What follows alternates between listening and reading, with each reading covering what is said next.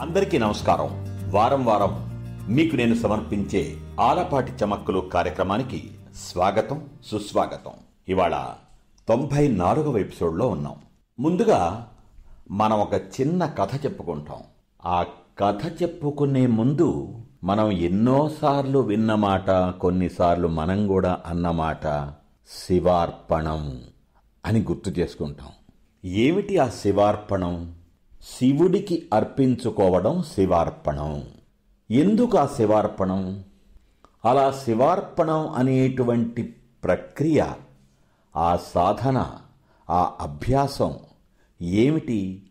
దాని ఫలితాలేమిటి? అనేటువంటి విషయాల గురించి మనకి ఖచ్చితంగా రకరకాల ఆలోచనలు కలుగుతాయి. వాటన్నిటి గురించి కాస్త వివరంగా తెలుసుకునే ముందు ఒక చిన్న కథ చెప్పుకుంటాం. మన పొరుగు రాష్ట్రమైనటువంటి తమిళనాడులో సముద్ర తీరంలో నాగపట్నం అనే ఒక ఊరుంది.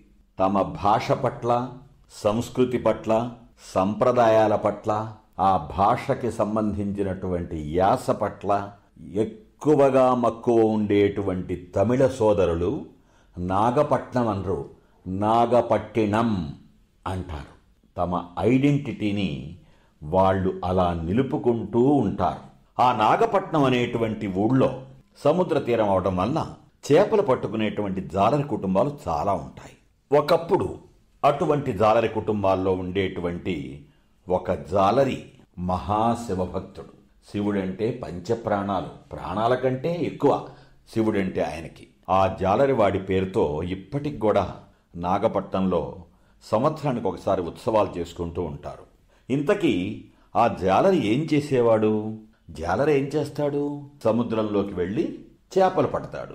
అది వాళ్ళ దినచర్య కదా. అలా అతను అతనితో పాటు అతని అనుచరుడు అందరూ కలిసి వెళ్ళి చేపలు పట్టేవాళ్ళు. చేపలు పట్టడం అనేది జాలరి కుటుంబాలలో ఉండేటువంటి మామూలు పద్ధతి అయితే ఈ జాలరి ప్రత్యేకత ఏమిటి అని మనకు ఆలోచన కలిగితే ఏమిటి ఆ ప్రత్యేకత?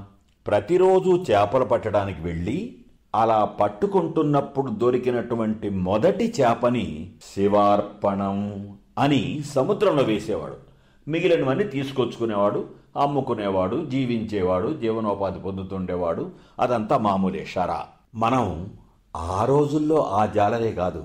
అనేక హోటల్స్ తదితర చోట్ల ఏదైనా ఒక ఇడ్లీనో ఒక తినుబండారాన్నో ఒక ఆహార పదార్థాన్నో మొదటిది దేవుడికి నివేదనలాగా దేవుడి కోసం పక్కనుంచి ఆ తర్వాత వ్యాపారం చేసుకుంటూ ఉంటారు. అది నాడైనా నేడైనా ఏనాడైనా ఎప్పుడైనా ఎక్కడైనా ఒక వాడుక. అతను భక్తి తప్ప ఇంకేమీ ఎరగనటువంటి ఆ జాలరి చేసేదంతా ఎప్పుడు? శివార్పణం. మనస్ఫూర్తిగా శివార్పణం అని అనగలిగితే అలా అన్నటువంటి ఆ మాట పరమశివుడికి పరమానందం కలిగిస్తుంది. శివభక్తి శివ ప్రేమ శివార్పణం ఇటువంటివన్నీ ఆ విధంగానే వచ్చాయి వాడుకలోకి. మన జాలరి దగ్గరికి వెళ్తాం మళ్ళీ. అతను చేపలు పట్టుకునేవాడు. అనుకున్నాం కదా అతను ఆ జాలరి జాతి వాళ్ళందరికీ నాయకుడు. ఆ నాయకుడు ఏం చెప్తే మిగిలిన వాళ్ళంతా అదే వింటూ ఒక కట్టుబాటుగా ఉండేటువంటి వాళ్ళు కాబట్టి ఆయనలాగే వాళ్ళు కూడా ఆ మొదటి చేపని వదిలేసి తక్కిన చేపల్ని ఇంటికి తెచ్చుకోవటం అనేటువంటిది చేస్తూ జీవితం సాగిస్తూ ఉన్నారు. ఏం దౌర్భాగ్యమో? రోజులన్నీ ఒకే మాదిరిగా సాఫీగా ఉండవు కదా జీవితంలో. ఉన్నట్లుండి కొంతకాలం పాటు అసలు చేపలు పడటం లేదు. ఎంత సముద్రంలోకి వెళ్ళినా ఎంత దూరం వెళ్ళి వేటాడుతున్నా కూడా చేపలు పడటం లేదు. దరిద్రం దాపురించింది. ఉన్న నిలవలన్నీ భోజనాలకి కుటుంబ పోషణలకి అయిపోయి చివరికి తిండికి సైతం కటకటలాడేటువంటి పరిస్థితులు దాపరించాయి. అందరి ఇళ్ళల్లో అదే పరిస్థితి. పొయ్యి వెలగటం లేదు తిండి దొరకటం లేదు.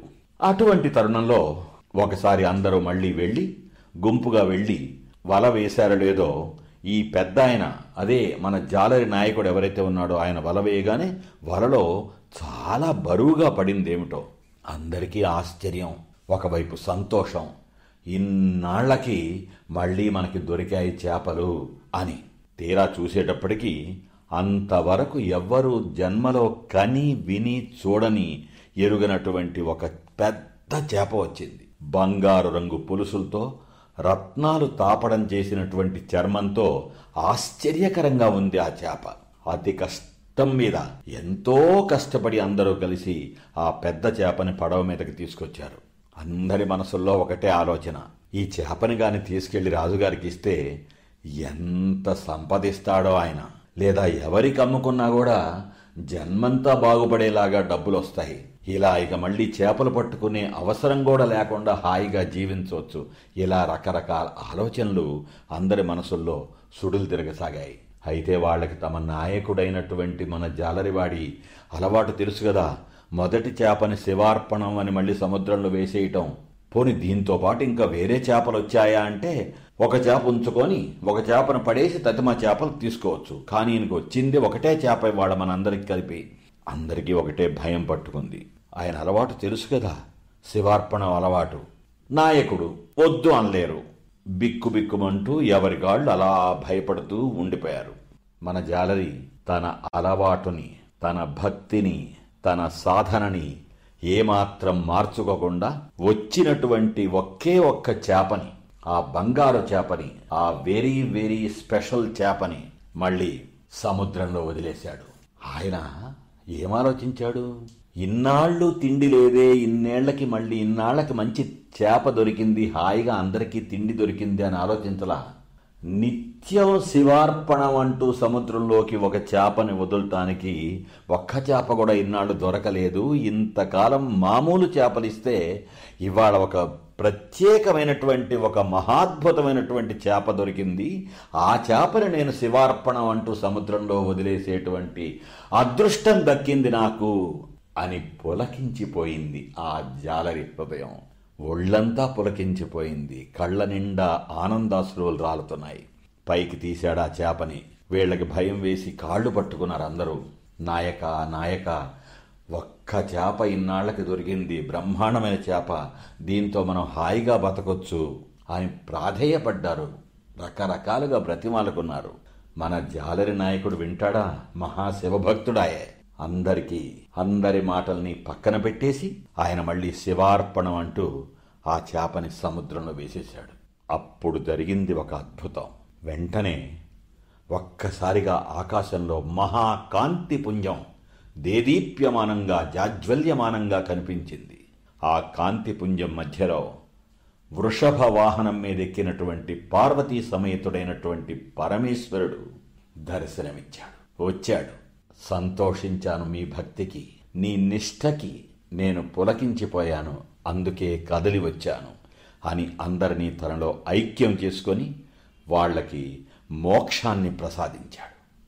అనేక చోట్ల ముఖ్యంగా మన భారతదేశంలో ఇటువంటి సంఘటనలు ఒకప్పుడు జరిగినటువంటి యథార్థ సంఘటనలు ఎన్నో ఉన్నాయని ఆయా స్థల పురాణాలలో ఆయా ఓళ్ళల్లో ఉండేటువంటి వృద్ధులు మనకి చెబుతూ ఉంటారు. దీనిలో ఒక చిన్న సారాంశం ఉంది ఒక భక్తుడిని అంటిపెట్టుకుంటే చాలు ఆ భక్తుడితో పాటు మనం కూడా తరించిపోతాము. స్వయం తీర్త్వా పరాన్ తారయతి.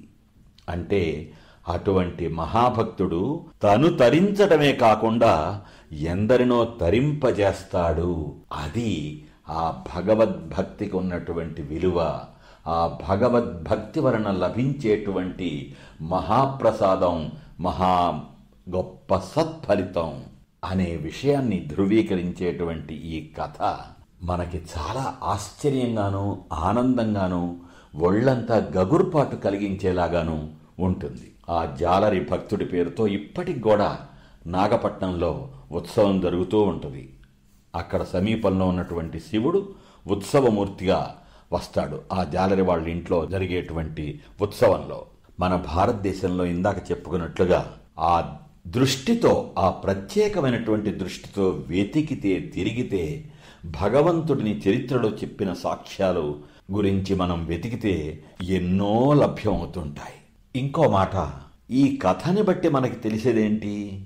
శివార్పణం కథను బట్టి చిత్తశుద్ధితో శివుడికి అర్పణం అనేటువంటి భక్తి భావనని గనక మనం పదిలంగా మనసులో ఉంచుకుంటే భగవంతుడు మోక్షం ప్రసాదిస్తాడు. మన దగ్గర కొంచెమే కదా ఉంది. ఆ కొంచెం భగవంతుడికి ఎలా ఇవ్వటం అనేటువంటి మీమాంస చెందుతూ ఉంటారు అనేక మంది. మళ్ళీ మనకెలాగా అని ఆలోచిస్తుంటారు. భయం బాధ దిగులు చింత దీంతో ఉంటారు. కాదు. అర్పణ అనేటువంటి ఆధ్యాత్మిక ప్రక్రియకి సిద్ధంగా ఉన్నవాడికి సర్వం లభిస్తాయి సర్వం సిద్ధిస్తాయి. మన పాత కాలంలో పెద్దవాళ్ళు చెప్తుంటారు మనం తిన్నది మట్టి పాలు మనం ఇతరులకి పెట్టింది మన పాలు అనేటువంటి ఒక మామూలు సామెత రూపంలో ఒక చక్కటి జీవన సూత్రాన్ని చెప్పారు మన పెద్దవాళ్ళు. కాబట్టి అర్పించేదే మనది దాచుకున్నది కాదు. అది ఎవడిదో అవుతుంది మన తర్వాత. అనేటువంటి ఒక ముఖ్యమైనటువంటి సూత్రాన్ని ఈ కథ ద్వారా మనం తెలుసుకోవచ్చు. ఇవాటి కొసమెరుపులో ఈ కథకు సంబంధించినటువంటి పదం శివార్పణం తీసుకుంటాం. శివ అర్పణం అన్నామే శివుడికి సమర్పణం చేసుకునే శివార్పణం అన్నామే శివుడంటే ఎవరు? కళ్యాణ స్వరూపుడు. అందరికీ సర్వశుభాలు ప్రసాదించేటువంటి స్వామి. ఆయన్ని సాంబ అంటాం మనం. సాంబ సదాశివ అంటాం కదా. ఆ సాంబ అనేటువంటి పదం మనం ఎన్నోసార్లు వినుంటామే. ఏమిటా సాంబ అంటే? స ప్లస్ అంబ. సాంబ అంటే అమ్మతో పాటు కలిసి ఉన్నటువంటి ఆయన అమ్మవారితో పాటు కలిసి ఉన్నటువంటి ఆయన ఆయన సాంబుడు. సాంబ సాంబా అని మనం ఎన్నోసార్లు వింటాం కానీ ఈ సాంబ అంటే ఏమిటి అనేటువంటి విషయం పట్ల మన దృష్టి సాధారణంగా పోదు. సా అంబ సాంబ సాక్షాత్తు అమ్మవారితో సమేతంగా ఉండేటువంటి స్వామి సాంబుడు. మళ్ళీ వచ్చే ఎపిసోడ్లో కలుసుకునేంత వరకు సెలవు. సే లవ్ మీ ఆలపాటి.